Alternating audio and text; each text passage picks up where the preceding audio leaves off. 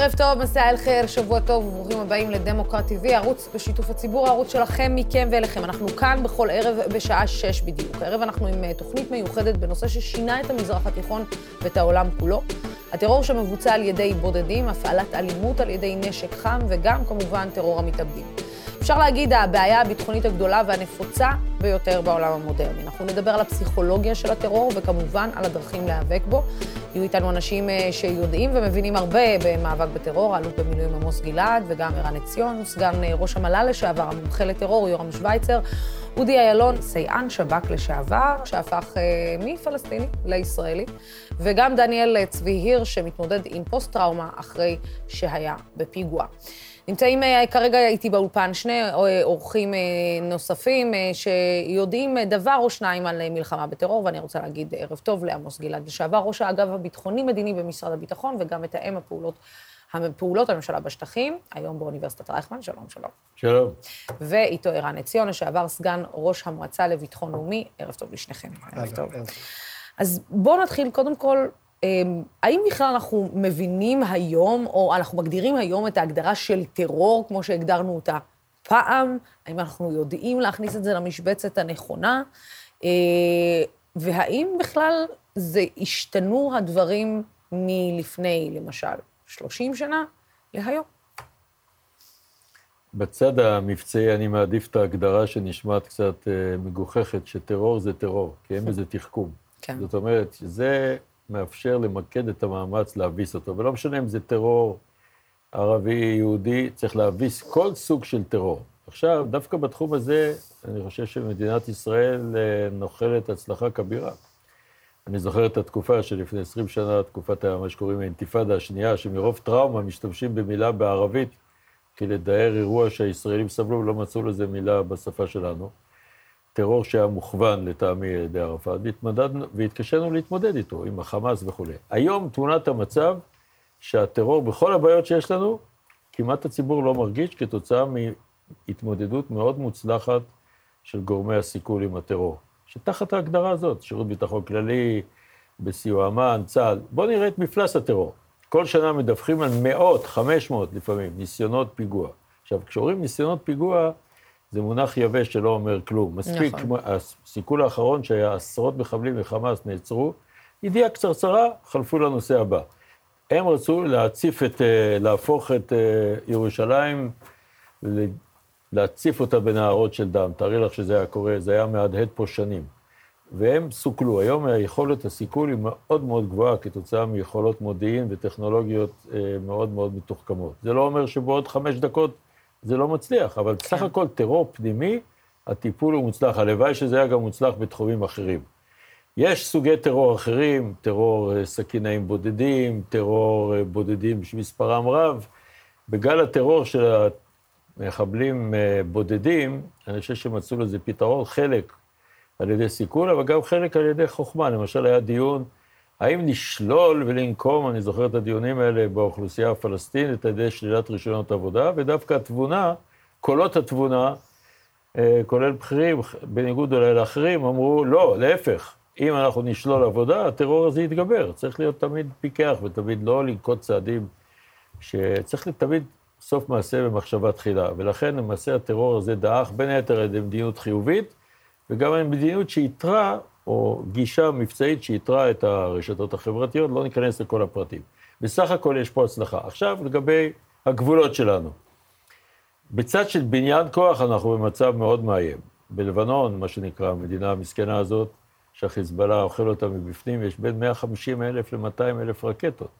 מנסים לשים טילים שהם מדויקים בניגוד לרקטות. זאת אומרת, זה אומר שאם מחר יהיה עימות, יכול להיות 2,500 רקטות ביום, ולאחרונה האיראנים, שלמרות שיש להם בעיות פנים איומות, מוסיפות מטוסים ללא טייס חמושים, שאתה יכול לקבל אותם ממדינות כושלות, כמו תימן, אה, סוריה, עיראק וכיוצא בזה. אבל פה עובדת בהצלחה הרתעה על הפעלת הכוח. לא תמיד. הרתעה, יש לה בעיה, היא מאוד נזילה והיא יכולה להתמוסס, כי הרתעה זה גם עניין של תודעה של הצד השני. ישראל כן צריכה להיות מודאגת מאוד מהפוטנציאל אה, שבונים, טרור זה דבר שהוא מאוד מאוד קשה, בעיקר כשהוא פוגע, ולכן צריך להמשיך ולהשקיע בזה מאמץ מרכזי. הצלחנו פה בארץ גם, ובזה אני אסיים, אה, גם נגד דאעש ושלוחיו, בישראל, ברשות הפלסטינית, בירדן, במצרים, לא כולל סיני, סך הכל הצליחו לטפל בזה, ונוצר גם שיתוף פעולה בינלאומי, ויש פה גם הישג שפגעו במדינה שדאעש הקים על שליש מסוריה ושליש מעיראק, שהייתה גורם מאיים וגם מפתיע בתקופה לא, לא קצרה. זאת אומרת שהמאזן הוא בטיפול בטרור כטרור מאיים, אני מדבר על ישראל, יש פה הצלחה. יש בבניין הכוח איומים מאוד מאוד קשים שאפשר לסווג אותם כאיומי טרור, אה, ובסך הכל אסור לנוח על זרי הדפנה לעולם. אני רוצה להתייחס לשאלה שלך שהייתה מעניינת. אז קודם כל, אני חושב שבעניין הגדרת הטרור, יש עדיין בעיות. למרות שאולי לרבים מהצופים שלנו, הישראלים בכלל, נדמה להם שזה מובן מאליו, טרור הוא טרור וכולי, זה לא המצב. בטח ברמה הבינלאומית, אין יכולת, ויש הרבה, הרבה שנים, עשרות שנים של ניסיונות להגיע להגדרה מוסכמת של מה זה טרור, והם נכשלים, כי הטרור של האחד הוא לא הטרור של השני. ואני חושב שמה שאנחנו רואים ביתר שאת, הייתי אומר, בשנים האחרונות, אפילו בחודשים האחרונים, ויש פה כרגיל השוואות מעניינות בין מה שקורה בישראל למה שקורה בארצות הברית, שמדינות שמצליחות להתמודד בצורה, נגיד, יחסית יעילה עם טרור חיצוני, בואו נגיד, נגדיר רגע, בעניין הזה אני מסכים עם עמוס, ישראל מצליחה לא רע להתמודד עם טרור חיצוני. יש להם קושי גדול מאוד להתמודד עם טרור פנימי, ואפילו להגדיר אותו. זה מתחיל, זה מתחיל כבר שם. זה נוגע לטרוריסטים הפנימיים שלנו, שקשה מאוד להגיע להגדרה מוסכמת של מה זה טרור יהודי, ויש הרבה מאוד אישי ציבור, נבחרי ציבור, גורמים בציבור וגם גורמים מקצועיים, שנאבקים עם הדבר הזה. אם ו- בכלל ולא, לקרוא לזה ככה. ולא מצליחים, נקרא לזה בעדינות, להתמודד איתו כמו שצריך כבר הרבה מאוד שנים.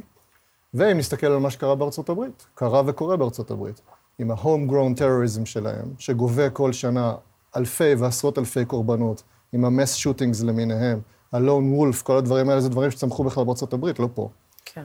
ובסופו של דבר, ב-January 6, אנחנו רואים שארגון טרור מוזר כזה, שעכשיו ועדה מנסה לתהות על קנקנו מה בדיוק היה שם, ואיזה קשר היה או לא היה לאנשים של טראמפ וכולי, צמח ארגון טרור, שוב, בהגדרה כזאת או אחרת, או כן, קבוצת, טרור, קבוצת טרוריסטים. כן, לקפיטול. כן, והיה על סף אה, הפיכה שלטונית בארצות הברית, בדמוקרטיה הכי חשובה והמבוססת בעולם. שזה דבר שזה, מטורף. זה מדהים שאתה כן. מציין את העניין כן. של ארצות הברית, כי משהו בהגדרה של טרור השתנה בארצות הברית מאז ספטמבר 11, זאת אומרת, מאז 11 בספטמבר. אם עד אותה נקודה, ארצות הברית, בוא נגיד, אפילו התייחסה למה שקורה אה, במזרח התיכון, כאוקיי, אתם, יש לכם בעיה עם הפלסטינים, העניין של הכיבוש, העניין של פה, העניין של שם. משהו, היה איזשהו שיפט אחרי ה-11 בספטמבר, כשבעצם אנשים שהתחנכו וגדלו ואף אה, היו מעין המשפחה, משפחת, שלפחות אוסמה בן לאדן הייתה mm-hmm. משפחה מאוד, אה, שעברה, נקרא לזה אמריקניזציה בצורת כזאת או אחרת, mm-hmm. לא ציפו שזה מה שיהיה. אה, בסוף הם חטפו את זה כאילו מבית. ואני חושבת שבסוף, לפחות, אתה יודע, מה, מה, מהתוכנית האחרונה שראיתי על ספטמבר 11, האקט של ארצות הברית לצאת מהגבולות ופשוט ללכת לכבוש את אפגניסטן כדי להכות בטרור, mm-hmm. פשוט לעזוב את הגבולות של המדינה שם וללכת למדינה אחרת, פשוט לכבוש שטחים שם וכדי להכות בטרור, זה היה אקט יוצא דופן. כן, והוא כישלון מטורף ברטרוספקטיבה. זה מעניין לבדוק מי, מי בריל טיים אמר שזה כישלון. אני חושב שגם שם, כמו אצלנו, הייתה תרועת מלחמה והייתה היסחפות לכיוון של קדימה הסתער, וזה הפך ל, לאסון, אסון בממדים היסטוריים, אם אנחנו מצרפים את אפגניסטן ועיראק ביחד. ואת צודקת, מה שהיה שם זה שפעם ראשונה בעצם האמריקאים הגדירו ארגוני טרור כארגונים, מה שנקרא, מה שהם קראו בזמנו, עם Global Reach, כמו אל-קאעידה ואחרים, ויצרו את החיבור, בצדק, בין המדינה לבין הארגון, מה שנקרא State Sponsored Terrorism, ואז אמרו, אוקיי, יש לנו את אל-קאעידה או Global Reach, מי נותן לו את החסות? מדינת אפגניסטן ומשטר הטליבן, לכן אנחנו ניכנס ונפיל את משטר הטליבן. לכאורה, כן. אחד ועוד אחד שווה שתיים. שתיים, אבל זה לא. יצא מזה מינוס טריליונים בתקציב כן, האמריקאי, ו- ועם אה, חור אסטרטגי ענק בדימוי של ארה"ב, בהרתעה של ארה"ב, בכייה לדורות. עכשיו, מה אפשר היה לעשות אחרת? שאלה מעניינת. קודם כל, אני חושב שגבעת הקפיטול זה טרור שהוא טרור, צריך להביס אותו בכל דרך. אם הם לא יעשו את זה, דווקא את הטרור של אל-קאעידה וכולי, המפלס שלו מאוד ירד בארצות הברית, כי התיאום והטיפול בו נעשו הרבה יותר רציניים. אסור להתפשר על הגדרת טרור. ברגע שאתה לוקח, לוקח ומשתמש באמצעים אלימים, אתה טרוריסט, צריך להביס אותך ולשבור אותך בלי קשר לגורמי עומק.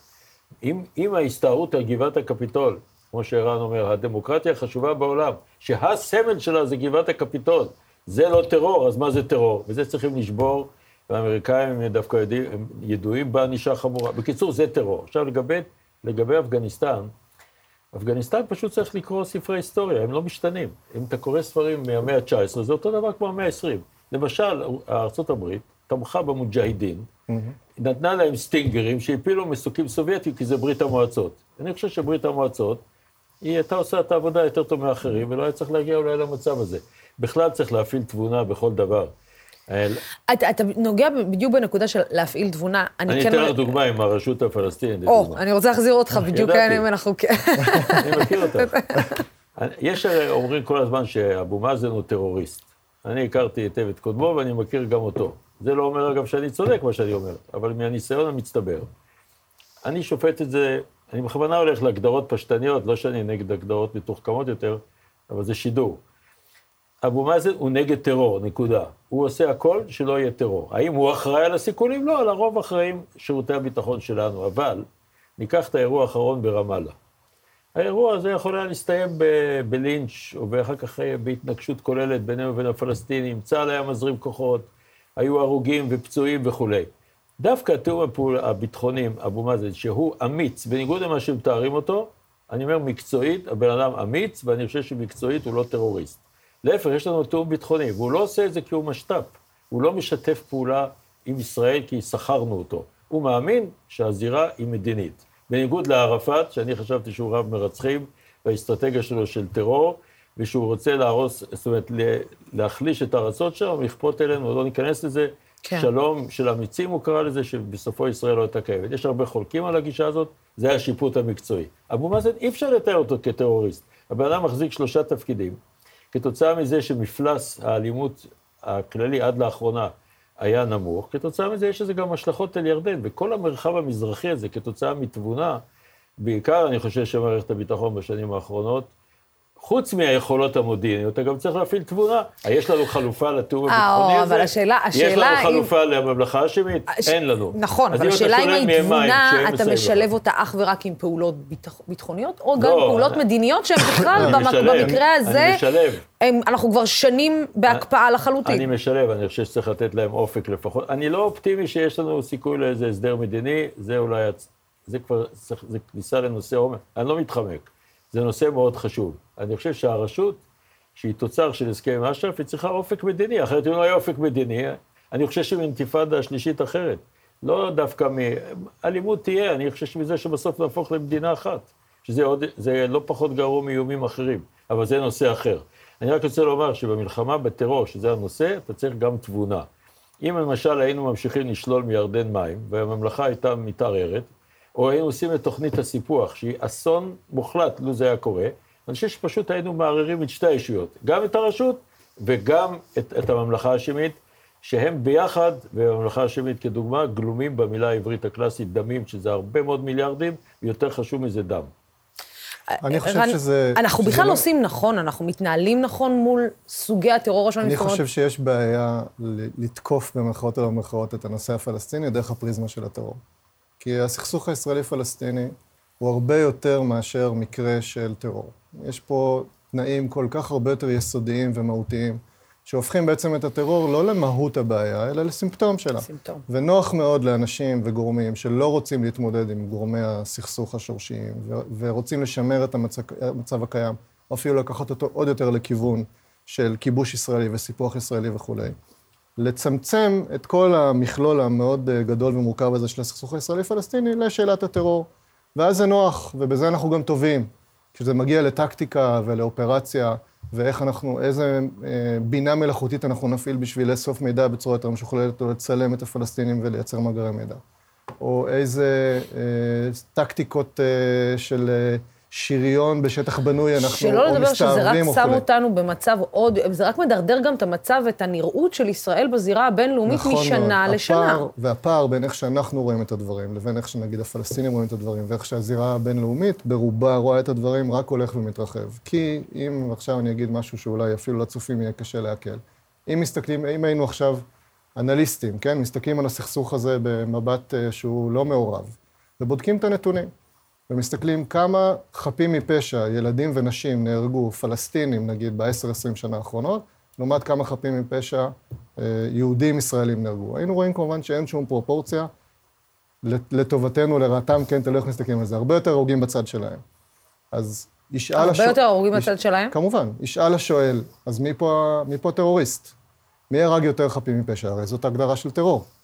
ועוד- ולמטרות איתך לסימטריה, פוליטיות. הרי זה הדיון, הופכים אותו לדיון אז סימטרי. אני חושב שזה לא מועיל ולא נכון מבחינה, מפרספקטיבה של ניסיון לקד, להתקדם לפתרון הסכסוך, או לצאת מה, מהמצב המאוד בעייתי שאנחנו נמצאים בו, לעסוק בסכסוך הישראלי-פלסטיני דרך נושא הטרור. אחרי שאמרתי את זה, אני מצטרף לעמוס באמירה שכמובן, בכל מה שנוגע להתמודדות טקטית אופרטיבית עם הטרור הפלסטיני, באמת ישראל עושה פלאים.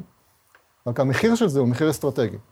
ובאופן פרדוקסלי או לא, ככל שאנחנו מצליחים יותר בכיסוח דשא הזה, ובאיסוף המודיעין, ובאינטגרציה של יכולות וכולי וכולי, אנחנו לא, לא מיטיבים את מצבנו האסטרטגי, אלא אנחנו מרעים אותו. כי אנחנו מושכים את השטיח מתחת לרגליים של הפלסטינים. מה בעצם הפלסטיני רואה מול עיניו? יש לו שתי אופציות, באופן גס. יש לו את האופציה של ההתנגדות האלימה, הטרוריסטית, שהוא רואה שהיא לא מצליחה. וטוב שכך. ויש לו את האופציה של הדרך המדינית, ההסכמים המדיניים, שהוא רואה שגם היא לא מצליחה. שהיא לא קורית אז בכלל. מה, אז, מה הוא, אז מה אמור אותו פלסטיני ממוצע לעשות? או במרכאות או במרכאות לרדת מהארץ, כן? ומי שיכול עושה את זה. והטובים והמשכילים והנוצרים ואחרים פשוט קמים, קמים, זה. קמים והולכים. ואחרים מאבדים תקווה. חלקם באמת מתוך ייאוש ברמה האישית והלאומית והדברים מתערבבים. לוקחים איזשהו סכין והולכים להתאבד, ילדים בני 14 ו-15 ו-16, שזה דבר איום ונורא. טוב כמובן שהם לא מצליחים ואנחנו מסכלים, אבל לא זאת הנקודה. הנקודה היא שיש דור שלם של פלסטינים, וזה כבר דור אחרי דור, שהוא דור אבוד. גם דור שהולך וגדל. כן, ואז הדעה, הדעה השלטת היא שאין אופק ואין תקווה ואין בשביל מה לחיות, וזה לא מצב שהוא בריא לישראל מבחינה אסטרטגית, אפילו עכשיו ובטח בטווח היותר ארוך. תראה, קודם כל, אני לא בטוח לגבי. אני אגיד לכם איך אני סופר את ההרוגים. ההרוגים, יש את ההרוגים שנהרגו, ויש את אלה שהיו, זאת אומרת, היו הרוגים לולא סיכלנו. ככה, לפחות במודיעין תמיד הייתי ממליץ לעשות. נניח הפיגוע האחרון שנמנע בירושלים, שאפילו האנשים לא יודעים שהיה כזה, ששירות הביטחון סיכל, יחד עם צה"ל, הם שוטפים את ירושלים בדם, עשרות הרוגים ופצועים, והיו עוברים לערים אחרות, זה היה הופך לבעיה המרכזית. הנושא, כפי שהוגדר פה, זה טרור. קודם כל צריך להיות שקט בחזית הטרור. זה לא פתרון ולא חזות הכל לכל הסכסוך הישראלי-פלסטיני, שהוא מהסכסוכים המסובכים, וחייבים להתחיל במתן אופק, וחייבים למצות את מה שאפשר עם המנהיגות הנוכחית של הפלסטינים, כי אם אבו מאזן, שלפי הערכתו הוא נצחי, ולפי הערכתי היא קצת שונה, בגיל 86 וחצי, אה, למרות שלאחרונה ראיתי שהוא נולד פעמיים, הוא עשה עוד יום הולדת ב-15 נובמבר. אבל הוא נולד במרץ, הוא בן 86, והוא מתקדם ל-87, וכנראה שהאופק שלו הוא מוגדר גם לא רוצים- בסטטיסטיקה אנחנו גם שם. לא רוצים למצוא את עצמנו מול איזשהו ראש מחזיק- רשות פלסטיני שיושב אצלנו כן, ב- אבל הוא בבתי מחזיק הכלא. שלושה תפקידים, והיורשים שלו עלולים, על בסיס זה שהוא נכשל, בצורה טוטאלית, דווקא לאמץ קו הרבה יותר קיצוני, או שתהיה התפוררות. זאת בעיה מאוד מאוד קשה, חייבים לתת עליה את הדעת. אנחנו רחוקים אפילו מ... זה אפילו לא בתודעה. אגב, גם לא של העולם הערבי היום. זאת אומרת, זה, זה עלול לחזור כל רגע, אבל הנושא שמוגדר, הצר הזה, אני קורא לו צר, כי זה לא חזות הכל, של הטיפול בטרור, חס וחלילה, נגיע למספרים שאני מצרף אותם, הנפגעים שנגרמו והנפגעים שעלולים היו להיגרם, לולא היה סיכון. ערן ועמוס, אה, תודה רבה לכם על השיחה המאוד חשובה הזאת. תודה רבה. תודה. רבה. כן, עכשיו אנחנו רוצים להבין אה, קצת יותר את הצד האנושי שבפיגועי הטרור, אה, וגם לדבר, או הנפשי נקרא לזה, אה, לדבר על מה שקורה מסביב לעולם. נמצאים איתי יורם שווייצר, העומד בראש פרויקט הטרור של המכון למחקרי ביטחון לאומי, ואיתו אודי אילון, שסייען שב"כ לשעבר, וכותב הספר הוא משלנו. שלום, שלום. תודה. אז קודם כל, תודה רבה שהגעת אלינו, ואני אתחיל רגע עם יורם. יורם, הרי אתה יודע, בן אדם לא קם יום אחד בהיר אה, ואומר, היום אני הולך לעשות פיגוע, כי למות ולהרוג, כי זה מה שבא לי לעשות היום. אז זו איזושהי תודעה שנבנית אצל, אה, אצל אותו אדם, יחד עם הרבה מאוד גורמים שבעצם מסייעים לאותו אדם להגיע למסקנה הזאת. והשאלה היא, איך, איך, איך מגיע אותו רגע אה, שבו נגיד עם חוליית טרור אפשר להתמודד, אבל עם בן אדם שקם בבוקר ואומר לעצמו, אוקיי, זה מה שאני הולך לעשות, קצת יותר קשה להבין ו- ולסכל את זה, או, או להגיע לזה. אז אכן, יש כאלה שבאמת קמים בבוקר ומחליטים מהרגע להרגע. כלומר, יש משהו שמתקתק אותו, והוא יוצא לעשות פיגוע. יש כאלה. אם את מדברת על פיגועי התאבדות, בטח בתקופה של אינתיפאדה השנייה, ו... ושל תקופת אוסלו, בין 94 כן. ל-2000, שהייתה תקופה קצת אחרת במאפיינים, שם זה היה תעשייה, זה, הייתה, זה היה מבנה ארגוני, שאיתר את המתאבד, שהכין אותו, שליווה אותו, ששימר אותו עם הרצון הזה והנכונות, הרצון או הנכונות לעשות את המעשה. אה, ולכן יש לך מגוון שלם של מוטיבציות של אנשים.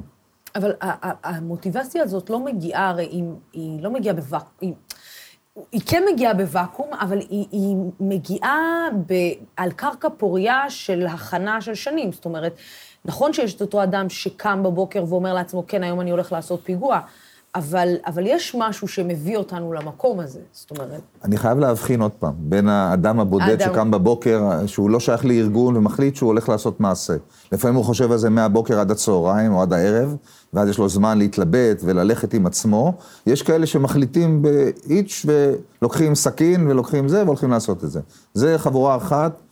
שאם הם לא דיברו והביעו דעותיהם, או באינטרנט, או במקומות, ברשת החברתית, אז הסיכוי לנטרל אותו מראש לא קיים, ואז מנטרלים אותו בשטח ככל שאפשר, מהר יותר, כמה שפחות נזק. זה סוג אחד. יש סוג אחר שדיברנו עליו, וגם הוא צריך לדבר על תקופות שונות, כי האינתיפאדה השנייה והמתאבדים הייתה ממש תעשייה, שאפשר להגיד שהמתאבדים גייסו אה, את המשלחים. בעוד בתקופה הראשונה של 94-2000, שאז רק חמאס והג'יהאד האיסלאמי עשו פיגועים, שם זה לקח זמן, זה התבשל לאורך זמן, זה לווה תהליך. גם באינתיפ... באינתיפאדה השנייה היו uh, תהליכים כאלה, אבל הם היו יותר מהירים והם היו בעלי מאפיינים שונים, וגם כמות הרבה יותר גדולה, כי החברה, או חלק מהחברה, והתרבות, התרבות שפיתחו, תרבות המתאבדים, שבעצם קרצו לצעירים, אמרו, אתה רוצה להיות, אל תהיה פופסטאר, אל תהיה שחקן כדורגל, תהיה איסטישאדי, כן. ולכן זה מאוד תלוי בנסיבות. בזמנים, אבל התהליך הזה הוא תהליך מובן, והוא לא מאפיין רק את ישראל. יש מתאבדים בכל העולם ובכמויות הרבה יותר גדולות. כשבעצם אנחנו בודקים את ה... אם אני רוצה כן לחזור לעניין הזה של הקרקע, לכן אותם פיגועים שאנחנו כן יכולים לסכל, שאנחנו כן מבינים. בפאנל הקודם ניסינו לדבר על, ה, על מחסור של, של ההיבט המדיני, זאת אומרת, זה סוג של קיפאון שאנחנו נמצאים בו, ואנחנו עוברים מסיכול לסיכול. זאת אומרת, ממצב, מטיפול של מצב לטיפול של מצב, כשבעצם שורש הבעיה עצמה לא מגיע לכדי פתרון. זאת אומרת, שני הצדדים לא ממש מצליחים להגיע לשבת ביחד.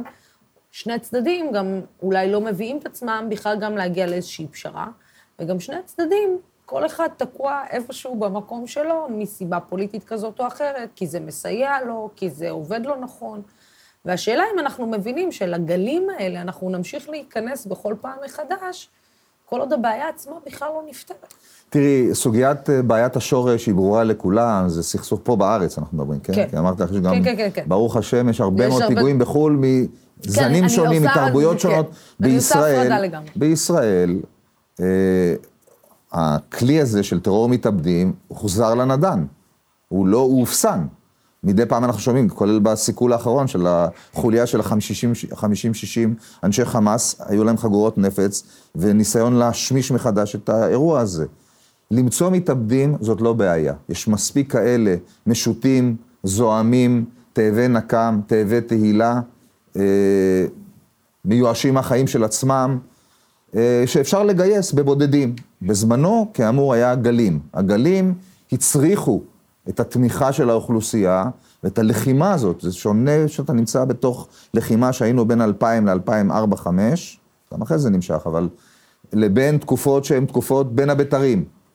בתקופה הזאת יותר קשה, ושם כבר מגייסים אנשים, נאמר חמאס, בסיפור האחרון שסיפרו לנו, על ארבע, ארבע חגורות נפץ, פה הכינו אנשים, הביאו אותם, גם בתקופה הזאת שכביכול ישראל וחמאס מנהלות שיח, חלקו אלים וחלקו מאחורי הקלעים. אודי, אני יכולה לקרוא לך אודי, או ש... זה אודי רשמי, נכון? אודי זוהר. אה, אני... זורם עם הכל. זה, זה, אתה זורם עם הכל. כשאתה בעצם בכלל מגיע למקום הזה שבו אתה מחליט לעשות, אה, איך נגדיר את זה? יש כאלה שיגידו לעבור צד, יש כאלה שיגידו אה, מחליט למנוע, למנוע את הטרור הבא, כי אתה לא רוצה לקחת חלק ואתה יודע מה התוצאות של זה. כשאתה מגיע להחלטה הזאת, מה מביא אותך למקום הזה? תראי, זו החלטה קשה. אה, בנוסף לזה, הסיבה שעזבתי את ה... אה, גרם לי לעשות את זה, אה, עקב אלימות שהייתה בבית, אלימות מאוד קשה, שגרמה לי לעזוב את הבית כמובן, בגיל 12, ללא קשר לשב"כ וכל שום דבר. בגיל 18 התחלתי לסייע, קיבלתי הצעה מהשב"כ להתחיל לסייע להם בלכידת מבוקשים עם דם על הידיים, להיכנס עם נס הערב ללכידת מחבלים וכל הדבר הזה, ואיסוף מידע מודיעיני. מכאן זה יתחיל. ובעצם אתה אתה יודע, המילה, אני לא צריכה להגיד לך בערבית, המילה עמיל, זו מילה קשה. במיוחד ל... אני לא רואה את זה ככה, אבל לא? אני אסביר לך למה. אוקיי. זכות כל אחד לראות את זה איך שהוא חושב. אה, את הסיבה שגרמה לי לעשות את זה, אני חטפתי אלימות בלתי נתפסת מהבית שגדלתי בו. אלימות בבתי הספר, אלימות בבית, איפה ש... אתה חי סביב אלימות וסביב מוות כל היום. לעזוב את הבית שגדלת בו, שאתה לא מרגיש שאתה שייך אליו עקב כל האלימות שעברת, ולא מצאת שאף אחד יגן עליך, וברחת משם בגיל 12. איך רבון העולמים אפשר להגיד שבגדתי במקום הזה? מי בגד במקום הזה? השאלה מי בגד במקום הזה. אם אני בגדתי במקום הזה, או שהצד השני בגד בי ולא ש... שמר עליי וגידל אותי בצורה מכובדת וראויה. פה שאלת השאלות. אתה יודע, מה השאלה? השאלה היא, אה, מה בעצם, מה אתה, מה בעצם ישראל לא מבינה על הפלסטינים? מה ישראל מפספסת בחברה הפלסטינית, ומה הפלסטינים מפספסים בחברה הישראלית? בואו נתחיל מזה שלצערי, גם את אלה המחבלים שיוצאים לעשות פיגועים בגיל 14 ו-16 ו-18, תשאלי אותם מה המטרה שלהם. הם לא יודעים. לא יודעים. אני אגיד לך מה הסיבה בדיוק. הם לא יודעים למה הם עושים את זה, הם אין להם מושג לאן הם נכנסים. ושום דבר לא יודעים, הם רק דבר אחד עושים. מאזינים בטלוויזיה, בחדש, בטלוויזיה של הרשות הפלסטינאית, כל היום מהללים שהידים וכל הדבר הזה, ומכניסים להם לתוך המוח, דוחסים להם את הדבר הזה. עכשיו, הולכים לבית ספר, פעם בשבוע, פעמיים בשבוע, יש לך את השיעורי דת, שגם שם דוחסים להם במוח. חוזרים הביתה, רואים דמות די מוכרת בפייסבוק, שיש לה כמה מאות אלפי עוקבים, ששם גם כן מהללים את השהידים וכמה שהם גיבורים ומציתים אותם בצורה נוראית. האיש הזה קם בבוקר, לוקח את הסכין, או את הרכב שלו, או את הנשק שלו, והוא אין לו מושג מה הוא עושה. הוא פשוט עושה את מה שהוא שמע, הוא מרגיש שהוא עומד להיות גיבור, הוא לא יודע אפילו מה הוא עושה. אתה זוכר את הרגע הראשון שאתה יושב אה, מול המפעיל שלך בשב"כ ובעצם אה, מוסר לו את המידע שנשלחת להשיג? כן. תראי, זה, זה, אני אומר לך את האמת. אתה מפחד, מרגיש... אתה... לא, אתה לא. חושש, אתה... לא, אני מרגיש שלם ממה שעשיתי. אני מרגיש שנותקתי, לא התנתקתי, נותקתי מהמקום שגדלתי בו עקב האלימות הקשה שעברתי, וזה משהו בעיקר גרם לי לעשות את מה שעשיתי. לא ייתכן דבר כזה, שאתה גודל לי משפחה שהיא אלימה, שאתה יוצא משם ואתה הולך לבית ספר, אתה חוטף שם. ואתן לך דוגמה אחת שגרמה לי לעשות את זה, דרך אגב, שזה משהו שעבר את אה, מה שנקרא גב הגמל, איך אומרים? גב הגמל. אה, אה, הייתי בבית ספר שיעורי דת שמסבירים לך ששם יהודים רוצחים ונוצרים רוצחים וכל הדבר הזה, ורק האסלאם הוא המקובל וכל הדבר הזה. כמו שאת יודעת, סביר להניח, לא מחדש לך כלום כאן. כן. ואז אתה יוצא משם, אתה פוגש ג'יפ צבאי, ואתה רואה, אתה מתקרב לכיוון שלהם ואתה רועד, כי אתה יודע שהם עומדים או להרוג אותך, או שאתה תהרוג אותם. אין אופציה אחרת. ואז למעשה יוצא ג'יפ, מהג'יפ קצין ואומר לי, קח סנדוויץ' פסטרמה, שיהיה לך אוכל. ואתה לוקח את זה, ואני עוד מפחד שהוא רוצה להרעיל אותי, שלא תבין את זה. ואז מתחיל לשחק איתך כדורגל באותו מקום, ואתה מרגיש ביטחון עצמי, ואתה חוזר לספר להם שזה לא מה שאתם חושבים. ואז על זה שאתה מספר להם, אתה חוטף עוד אלימות קשה. אתה אומר, די, עד כאן, לא רוצה לשמוע יותר. עזבתי את הבית שגדלתי בו והתחלתי לשוטט ברחובות מגיל 12 עד גיל 18 במדינת ישראל. בגיל 18 אמרתי, אני צריך להרגיש שייך לאנשהו. זה הכול. אתה יודע, זה, זה סיפור אחד מיני רבים. Mm-hmm. אה, אולי אחד הסיפורים הכי מפורסמים זה היה על אה, הבן של אה, הנסיך הירוק. Mm-hmm. אני שואלת את עצמי, האם... כן, הרי בסוף אנחנו מבינים שזה עניין של חינוך. אנחנו מבינים שיש תהום פעורה בינינו לבין הפלסטינים, הן בתפיסה התרבותית, הן בתפיסה המדינית, הן בתפיסה גם הדתית, בין אסלאם ליהדות. והשאלה היא, אתה יודע, האם אפשר בכלל לגשר על רגשות שנאה שמצטברים במשך כל כך הרבה שנים? כן, האמת, תראי, אני ישבתי שנתיים וחצי בכלא in and out, אני לא, לא קיבלו אותי לכלא כעבריין לצערי, אני לא מתאים ל... אני לא, לא מספיק מוכשר. ואני, לשאלתך הקודמת עוד, אני, אחד הדברים שעלו לי בצורה ברורה, שאם אפשר היה לכלוא את כל הפלסטינאים כולם בכלא הישראלי, אפשר היה גם לכלוא את כל הישראלים בכלא הפלסטיני, היו מכירים אחד את השני, מדברים אחד עם השני, מעבר לכל ההבדלים, זה ללא ספק היה תורם להפגת מתחים. יש כמובן דברים בסיסיים, בחלקם, תרבות שונה, פרשנות שונה לתרבות, פרשנות שונה לדת. לדת. אפשר לקחת את הדת ולשחק איתה כמו פלסטלינה, והם עושים את זה בין השאר אלה שמעורבים בטרור. רובם המכריע לא מעורב בטרור, צריך לזכור, המספרים, כמה שהם גדולים, הם לא, אפילו לא אחוז מהאוכלוסייה. ולכן זה הרבה מאוד עניין של היכרות, והדבר הזה יכול לקרות, רק צריך מנהיגים אמיצים שישרדו ויסחבו את האנשים איתם. וזה כמובן כרוך גם בחינוך ובהפסקת הסתה. זה יכול להיות, זה אפשרי, היו עמים עם סכסוכים יותר גרועים ממה שאנחנו הפלסטינים, והמרכיב הדתי הוא לא המרכיב המנצח, אם כי הוא משחק, בעיקר שלוקחים אותו ומשתמשים בו בדרך מסוימת, והיא יכולה להיות גם דרך לפיוס, by the way. אבל יורם, אתה לא מרגיש שבשנים האחרונות, גם בתוך החברה הישראלית עצמה, זאת אומרת, אה, ההסתה והשיסוי שיש בתוך, השיח המסית שהיה בתוך החברה הישראלית, mm-hmm. שולח בני נוער אל הצבא עם דעה אחרת לחלוטין מאשר מלפני 20 שנה, לפני 30 שנה. אה, זה נוער שהוא, שהוא חווה, גם בעקבות הרשתות החברתיות וגם בעקבות ההתנהלות הפוליטית של כמה מהפוליטיקאים שלנו, הוא הולך, תראה, אני רואה מה קורה בדרום הר חברון, ואני רואה מה קורה אה, מכל מיני אירועים לאחרונה, שהם הופכים להיות יותר ויותר תקופים, מלשון אה, תוקף. אני אומרת לעצמי, רגע, זה לא הצבא, זה, זאת אומרת, כמובן שלא כל המקרים מעידים על, על הכלל, אבל, אבל משהו השתנה, גם בראייה של הצד הישראלית הפלסטיני. א', כמובן, את צודקת, ברור לגמרי, אבל זה מתחיל בכלל בהסתה פנימה בינינו. זה היה פעם, יכול להיות דבר כזה שישראלים, תמיד הייתה טינה ומתחים, ועדות בוא. שונות, וכור היתוך, וכל ה, הדברים האלה שכולנו מכירים, אבל פה יש הסתה ברורה, שמשסה את העם הישראלי, בעצמו אותו בתוכו, אחד איש נגד רעהו, וזה כמובן מקרין גם החוצה. עכשיו, לגבי הפלסטינים, וגם אצל הפלסטינים דרך אגב, גם שם יש הסתה. ולכן כאשר החברה עצמה מפולגת, והיא חצויה, ובמקביל גם הצד השני, עם הזיכרונות שהאינתיפאדה השנייה השאירה בשני הצדדים, יש הרבה שחונכו על זה, ולא מראים את הצדדים האחרים ומתמקדים רק בזה, יש לך מתכון בטוח לפחות יכולת וקשב לאחר. אבל, אבל, כמו שזה קורה, זה גם יכול להתהפך, זה עניין של חינוך, של מנהיגות, וזה לא יהפוך אותנו לשוויץ, אבל זה יכול להשתפר לדעתי. אגב, אתה חושב שיש משהו שהשתכלל עם מה ש... זאת אומרת, בעקבות כל מה שקורה בעולם, כי גם העולם הרי עובר שינוי מבחינת ההתייחסות לטרור, גם העולם הערבי עובר אה, שינוי מבחינת ההתייחסות אה, לטרור. אם פעם היה, הג'יהאד היה אה, סוג של, אה, אתה יודע, מהדברים שהיו מדברים עליו באסלאם, היום העולם הערבי רגע שנייה מבין אחרי שהלבנונים חוטפים מחיזבאללה, והסורים אה, חטפו גם מאסד, וממה ש... ומכל... ודאעש, וכל ה...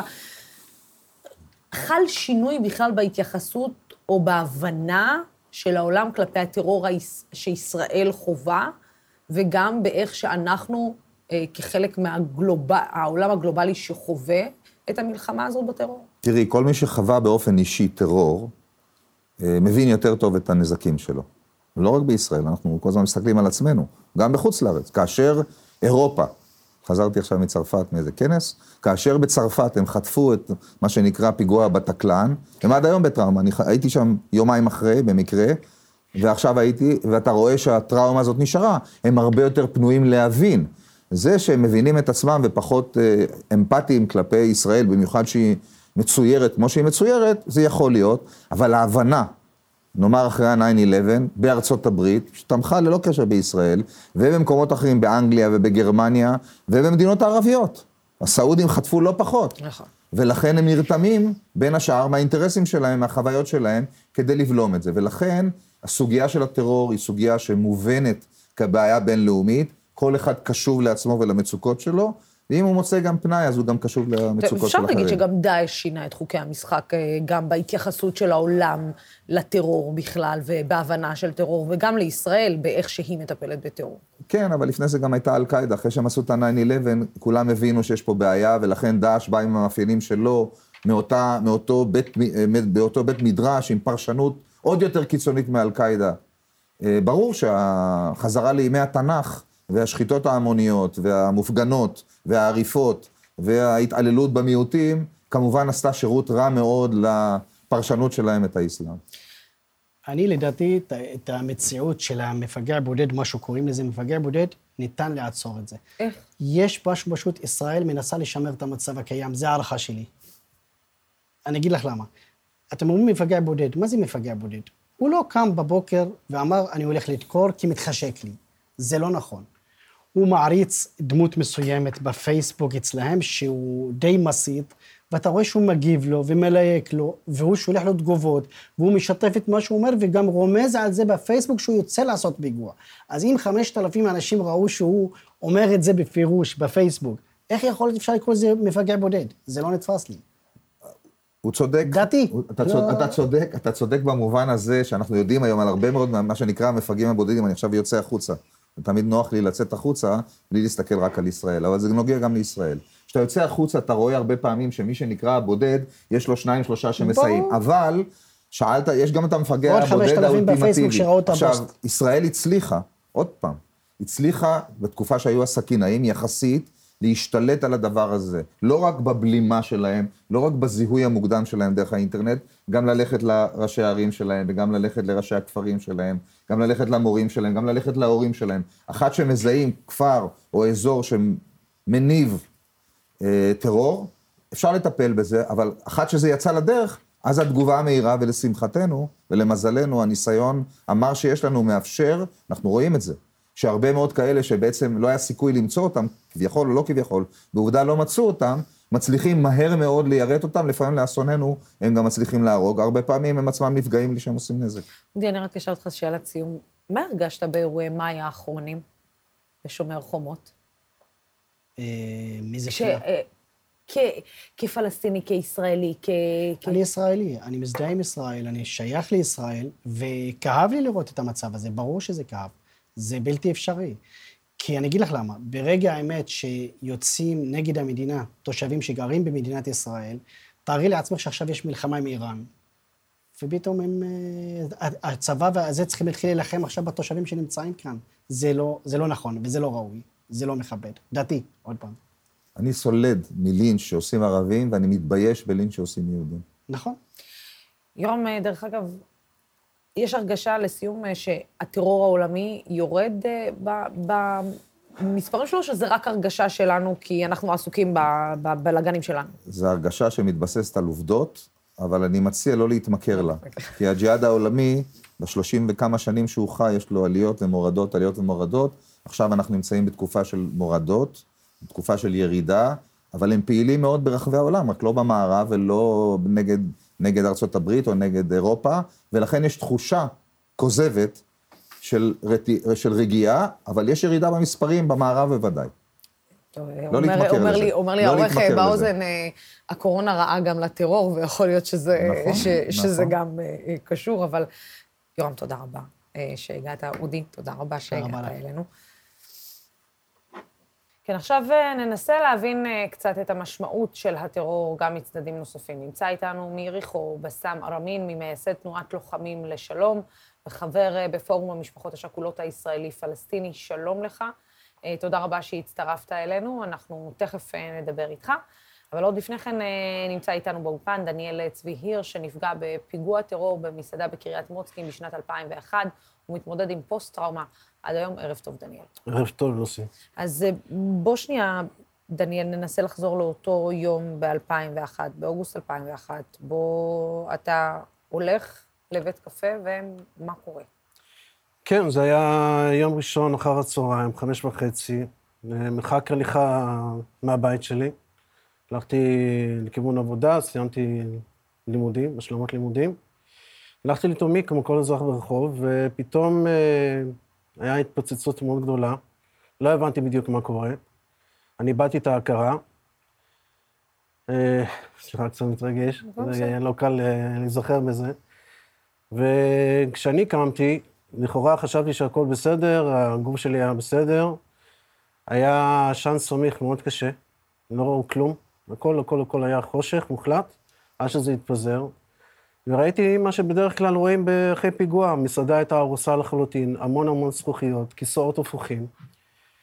אה, הקטע הכי קשה שנזכרתי איתו, שאני הולך איתו בעצם עד היום, זה את בעל המסעדה, שהוא היה חתוך מכף רגל עד ראש, סליחי לי על התיאור, מלא מלא זכוכיות בכל הגוף שלו, ואחד האירועים, מראה שאני נזכרתי איתו כל הזמן, שנמצא איתי, זה שיצא לו פשוט אש מתוך הגוף שלו. פשוט להבה ענקית של אש יצאה מתוך הגוף שלו.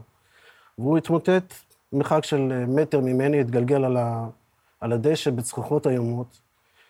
הכל היה נראה כמו סרט איטי, וזה היה האירוע עצמו, מה שנקרא. אה, אני לכאורה לא הלכתי לבית חולים, לא הלכתי לשום מקום, אני, יש לי סיפור חיים מאוד קשה ומורכב, אח שלי נפגע בצבא חצי שנה קודם, אימא שלי חלתה אז בסרטן, כך שלא היה לי זמן, מה שקרה, להתעסק עם הפוסט-טראומה שלי עצמי, הייתי צריך להתעסק באיך לדאוג לאימא שלי. לימים, זה היה בשנת 2001, ב-12 לאוגוסט 2001. שמונה שנים לאחר מכן, אחרי שאימא שלי נפטרה, אז מה שנקרא, הנפש שלי כנראה הרשתה להתפרק, לשחרר, לשחרר להתפרק. זה האירוע עצמו. אה, מתי אתה מבין בעצם שאתה חווה פוסט-טראומה? האמת, לקראת סוף התואר שלי, אני סיימתי תואר ראשון בהיסטוריה ואומנות במכללת תל חי. הייתי מאוד מאוד פעיל, חברתית, ובאגודת הסטודנטים עשיתי המון המון דברים. ופשוט הייתי הולך במסדרונות של, ה, של המכללה, ומרגיש שאני מתמוטט. פשוט מרגיש שאני מתמוטט. ולאט לאט אני מתחיל שמשהו, להבין שמשהו פה לא בסדר. אני פשוט לא מתפקד. לא מתפקד. זה התחיל בהתחלה עם רעידות קטנות לפעמים בגוף, בכי שהוא לא... נשלט. מגיע משום סיבה. ואחרי שאימא שלי נפטרה, אני חצי שנה, חצי שנה בעצם לא תפקדתי. אני לא יצאתי מהבית בכלל. זו נקודה שהיא מאוד כואבת לי באופן אישי, כי אני בא ממשפחה מאוד קטנה, דור שלישי לשואה, משפחה שכולה וכיוצא באלה, אבל הקטע שכואב, שאנחנו פשוט באנו ממשפחה, לא קשת יום, אבל עבדנו מאוד קשה, אימא שלי עבדה מאוד קשה כדי שיהיה לנו מה ש... שנחיה בכבוד, מה שנקרא. והדירה הקטנה שהיא ביקשה ממני, מה שנקרא, לקנות לפני שהיא נפטרה, אני באתי אותה תוך פחות משלוש שנים. למה בעצם? כי אני לא תפקדתי. אני במשך חצי שנה, שבעה חודשים, הייתי במיטה, ולא יצאתי מהמיטה, עד כדי פצעי לחץ ברגליים. לא עניין אותי שום דבר. פשוט הייתי מנותק מעולם לחלוטין, לא שילמתי ארנונה, לא שילמתי חשמל, לא שילמתי משכנתה, כלום לא עניין אותי. ו... וזה כואב, כי זה בעצם, כל, כל ההשקעה של אימא שלי הלכה לטמיון, מה שנקרא. יש פה נקודה, אה, תרשה לי, ש... שלי באופן אישי מאוד כואבת, זה העניין של... אני היום בן 46, הפיגוע היה לפני 20 שנה. הכל היה נראה עם המון תקווה וחלומות, והכל בסדר, כי אני לומד, ויש לי תואר, והכל, והכל פשוט נהרס. עכשיו, אני אדם ש... כשסיימתי את הלימודים, אני אתן רק שתי דוגמאות, כי מה שנקרא, הכל מורכב וזה.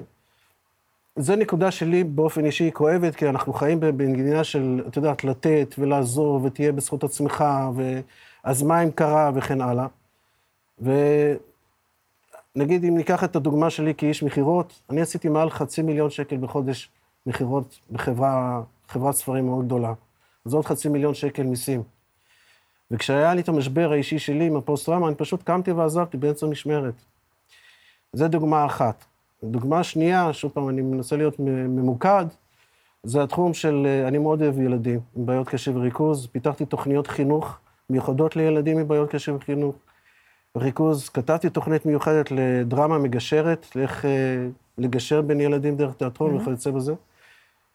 אני שוב פעם אה, מקצר, אני אה, פיתחתי תוכניות חינוך, קידמתי, קידמתי ילדים, טיפלתי באוטיסטים לפני שנתיים, עם תחילת הקורונה, וגם זה הלך. עכשיו, אני... כי, כי בעצם אתה כל הזמן בפחד מתמיד שאתה תהיה נתון לפיגוע? שאתה את אומרת משהו שהוא די מדויק, אבל אני, אני אתן איזושהי דוגמה שלצערי הרב קרתה פשוט. אני הייתי למשל במשמרת, אוקיי? אם נגיד, נגיד בתחום החינוך או בתחום של המכירות, והתת-מודע בא ואומר שאם יש יותר מדי לחץ של, של עבודה, של אנשים, של רעש וכיוצא בזה, אני אגיד את זה רגע אחרת. ברגע שאני הלכתי הרי לפיגוע, בן אדם נורמטיבי הולך לפיגוע, הוא לא יודע שעומד להיות פיגוע. הגוף לא. מכין את עצמו לזה. אבל אחרי שכבר היה את הפיגוע, בתת מודע, יש תמיד איזושהי הכנה, תתכונן, עומד להיות פה איזשהו משהו. במציאות אין פיגוע, אבל לי, לי, המוח שלי בא ואומר, תתכונן, תברח. ואני עזבתי. אני עזבתי מקום עבודה באמצע משמרת. אתה בעצם אומר שאתה נמצא בבריחה כל החיים שלך. אני נמצא... מאז אותו רגע אתה נמצא בבריחה. מהמקום הזה, כן, אפשר להגיד שכן. אני רגע רוצה שנייה, העניין הזה שאנחנו מעלים אותו כאן הוא במיוחד, אתן לך רגע שנייה זמן אה, להירגע. אה, אני רוצה רגע לעבור לבסם אה, ארמין, ממייסדי תנועת לוחמים לשלום, חבר פורום המשפחות השכולות הישראלי-פלסטיני. אתה, בסם, הסיפור שלך הוא סיפור אחר לגמרי, בוא תשתף אותנו רגע.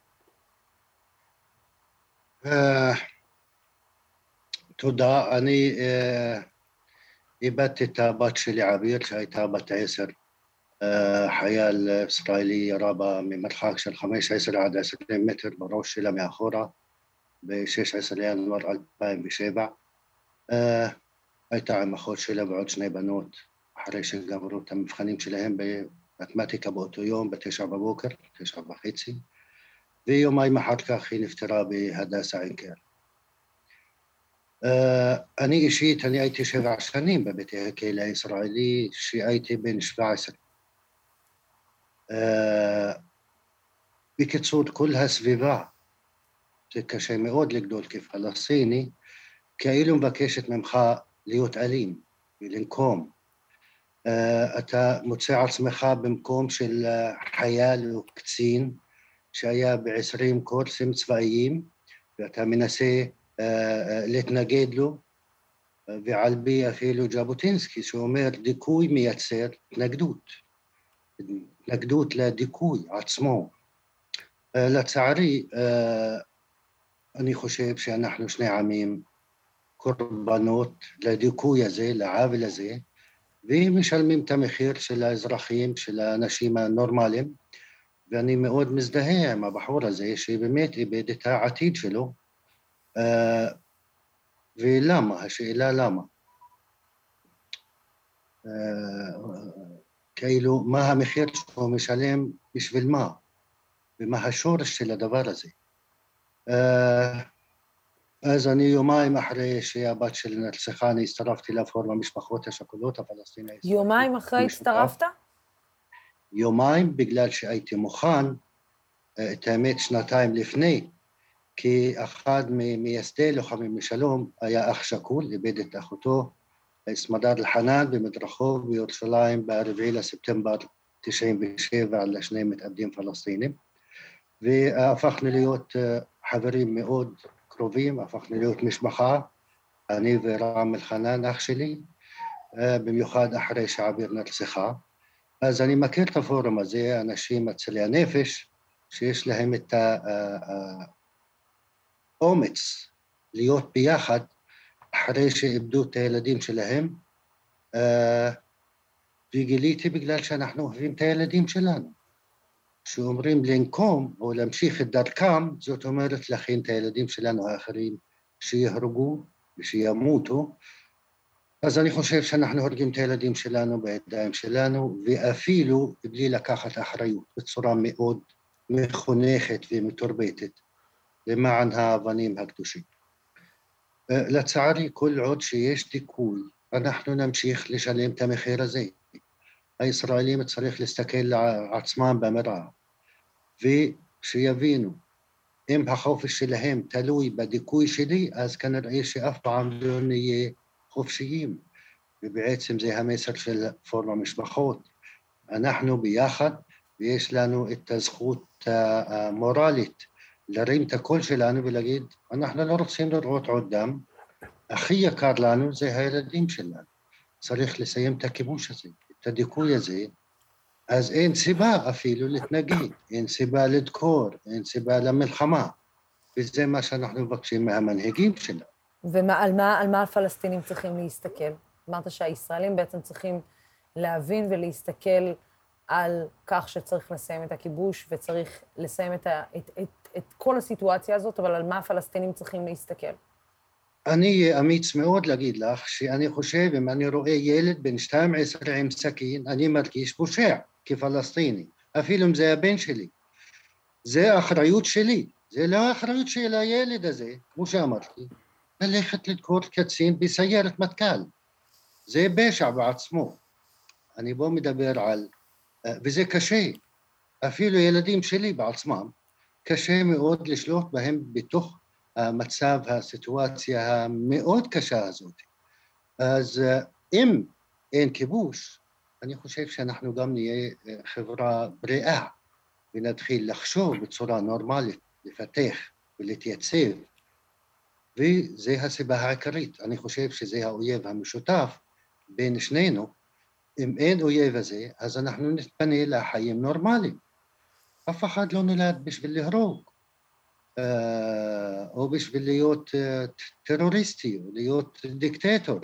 אנחנו לומדים את זה, ולצערי מהסביבה. מה, והם יודעים, אם אתה פלסטיני, אתה לא צריך ללכת ללמוד איך לשנוא את החיילים הישראלים. אתה שונא אותם. פשוט אתה שונא אותם, בגלל שאתה רואה אותם מולך, מול העיניים שלך. עכשיו אני עבדתי לפני שעה. מחסום ככה נייד, איך אומרים, או נייח, נייד. נייד. ארבע בחורות, ארבע בחורות צעירות, יפהפיות, אולי בגיל הבת שלי, שעומדות ככה וקילומטר של מכוניות. ושלום, מה שלומך? ולבדוק את התעודה, מה הן עושות? איזה התרעות יש? ואם מישהו מתעצבן, הוא טרוריסטי, הוא מתחיל להיות אלים. שיסתכלו לעצמם בעיניים, זה דיכוי. עם דיכוי יש התנגדות. גם אנחנו קורבנות, וגם את הבנות הללו קורבנות. כן. כמו שאמרתי על הרוצח של הבת שלי, שהוא קורבן, והוא לא פחות קורבן מהקורבן הזה. כן. הקורבן אה, שלו. אה, דניאל, אה, בעצם אתה אומר שאת אנחנו דיברנו קצת לפני, ואתה אומר בעצם שאתה נשכחת. נשכחת על ידי המדינה, נשכחת. בעצם אותם אנשים שעברו פיגועים, אה, די נשארו בצד. זאת אומרת, אוקיי, היה פיגוע, כולם המשיכו הלאה, נגמר, הקורבנות הלכו לעולמם, ואלו ש, שנשארו בחיים, נשארו תקועים באותו היום, והמדינה לא ממש נמצאת שם בעבורם. אני מסכים עם מה שאת אומרת. תשימי לב, בפיגועים האחרונים שהיו, אומרים, אה, היה נדקר אחד, שניים נדקרו, ופה ושם אומרים, אה, כמה נפגעי חרדה. מה זה נפגעי חרדה? יש רמות של נפגעי חרדה, ויש כאלה שנמצאים במצב קשה מאוד, שזה נקרא מחרדה לפוסט-טראומה. ואנחנו נשכחנו. אנחנו נשכחנו לחלוטין, וזה בא לידי ביטוי גם איך שהמערכת מתייחסת אלינו. אה, אני לא יכול לבוא ולהגיד, תראי, בן אדם שנגיד מקבל איזושהי מכה קטנה, או, או פתאום יש איזשהו רעש או משהו, אז מן הסתם אנחנו עשויים מחושים, לא יהיה לנו נעים לשמוע את אותו דבר. אבל כשמכפילים את זה ברמות דציבלים ענקיים כמו פיגוע, זה, זה קשה. וזה לוקח הרבה שנים כדי לבוא ולהוכיח את זה אחר כך. היחס הוא פשוט זוועתי, זה פשוט, אה, אין לי מילה אחרת להגיד, פשוט אכזריות של, של האנשים שנמצאים בתוך המערכת של ביטוח לאומי, משרד הביטחון, וואטאבר, איך, איך שהם נקראים לעצמם. כמה דברים אני צריך להוכיח מה, מה קורה עם עצמי, מבינה? וזה כואב, זה, זה ממש, אני מרגיש, תסלחי לי על המילה, סוג של כאילו בגידה על ידי המדינה. למה אתם מתייחסים אליי ככה? שירתתי שלוש שנים בצבא, הדרכתי ילדים ונוער מעל עשר שנים, נתתי מעל ומעבר בשביל, בשביל עצמי. זה לא שבאתי, אמרתי, אוי, אני נמצא בפוסט-טראומה, אני אשב כל היום בבית. אני עברתי מעל 45 מקומות עבודה, לוסי. 45 מקומות עבודה ב-20 שנה. אני כל הזמן קמתי וקמתי וקמתי. די, אין לי כוח יותר. למה אני צריך לבוא להחליט אם אני צריך עכשיו שאישרו לי אה, כסף לקנאביס רפואי, או לאוכל, או לאיזשהו משהו אחר? תנו לי לחיות בכבוד, יהיה לי גם כוחות נפש להמשיך הלאה. להמשיך הלאה ולתרום בחזרה. וההרגשה היא בעצם ש... אתה רוצה להגיד שבעצם ביטוח לאומי לא מסייע, או משרד הביטחון לא מסייע, או איפה זה בעצם נתקע, כל הסיפור? שאלת וענית, זה נופל בין כל הכיסאות. כי זה נופל בין כל הכיסאות. אם הייתי עכשיו חייל, זה היה נכנס למשרד הביטחון. אם אני, הייתה לי תאונת עבודה, אז זה ביטוח לאומי. אם אני נמצא בפיגוע ולא איבדתי יד או רגל, אז אוקיי, אז נפגעי איבה באים ואומרים, אה, הנה, איבדת יד, אז ברור ש, ש, שאתה פה. אבל ברגע שאני פוסט-טראומטי, אני צריך להוכיח, לה, צריך להוכיח להם אלף ואחד דברים עכשיו. מה, אם זה התמוטטות, אני אתן לך ב-30 שניות מקרה, לפני שבוע הלכתי לחברים שלי בירושלים. נסעתי, אמרו לי, בוא תירגע קצת, תבוא אלינו, יהיה לך כיף. אמרתי, אוקיי, בא אני נוסע. בשבילי זה להתמודד עם כל הרעשים מסביב שמזכירים לי את, ה, את, ה, את הטראומה הזאת של הפיגוע. זה, רעש גדול מזכיר לי, כי אתה תמודד בא ואומר, עומד להיות פיגוע. אני מגיע שם לירושלים, עומדים שם עבודות בכביש, נכנסתי להתקף חרדה מאוד קשה. אני בכיתי באוטובוס, רועד, בוכה, מנותק לחלוטין, לא יודע מה לעשות עם עצמי, וזה לא מעניין אותם. זה פשוט לא מעניין אותם. אני מרגיש כאילו שאני נשכח, כאילו אין לי מקום פה. אין לי מקום. ופניתי להמון המון גורמים, ופניתי להמון אה, מקומות של תקשורת שישמעו את הסיפור שלי, ומלבדך ואולי עוד מקום, אף אחד לא שומע את המקום שלי. ואני אומר, למה לא נותנים לי להיות, שיהיה לי מקום כאן? תנו לי, יש לי מה לתת. מתעלמים ממני לחלוטין. והאכזריות של הוועדות רפואיות שם, זה פשוט... אין, אין לי מילים לתאר את זה, כמה שזה מנוכר ונוראי שיש. קודם כל, דניאל, אנחנו מצידנו, אנחנו נשלח את הרעיון הזה אה, לכל גורם שאנחנו יכולים לשלוח אותו אה, ויכול לעזור, ואנחנו מקווים שלא אה, תהיה התעלמות, אה, לפחות מהמקום שלנו. מה הכי היית רוצה? מה הכי הייתי רוצה? שני דברים. אחד, להקים משפחה, כי אני מאוד אוהב ילדים. מאוד רוצה להכיר מישהי ולהקים את המשפחה. ושנית, אה, להגשים חלום, להמשיך את הלימודים שלי בתחום של אה, אומניות, אם זה ציור, אם זה קולנוע, לעסוק בתחום הזה בצורה, מה שנקרא, נורמטיבית, שפויה, שאני, גם שיהיה לי שקט במקום העבודה בפרנסה שלי, וגם אני אוכל להמשיך לתרום. אני מאוד רוצה להקים משפחה. אנחנו קודם כל מאחלים לך את זה, ואנחנו מקווים שאנחנו נצליח לעזור לך גם אה, בעניין הזה, לפחות מהפינה הקטנה שלנו. בסם, אני יכולה לשאול אותך, מתי בפעם האחרונה נחת, היה לך מנוחה. לא, את יודעת, מחמוד דרוויש אומר שאתה מחפש את החיים, אל תשכח לחיות. נכון. Uh, ברמה לאומית, בוא נגיד, הכבוד הלאומי, אין, אתה לא נח, פשוט, אתה לא נח. בקשר לכאילו אישית, את יודעת, אני איבדתי את הבת שלי וזה חלק מהלב שלי, והיא איתי 24 שעות, אתה לא שוכח, אפילו אם אתה רוצה, וכל הזמן היא כאילו מזכירה אותי, אל תשכח אותי, ואני לא יכול. ואת האמת כתבתי על הקבר שלה איפה היא נהרגה, שהרוצח שלך ימות בסוף, ואת תחיי יותר ארוך ממנו. זאת אומרת שאני אף פעם לא אפסיק לדבר עלייך, לא בגלל שהיא פלסטינית ומישהו ירה ולהרוג ילדים תחת כל סיסמה זה לא מוצדק בכלל. אה, אסור לנו לנוח, זאת אומרת, יש לנו מסר, אנחנו חייבים להפיץ אותו, להגיד לפלסטינים ולישראלים, אה, תתעוררו לפני שהבועה שלכם תתפוצץ.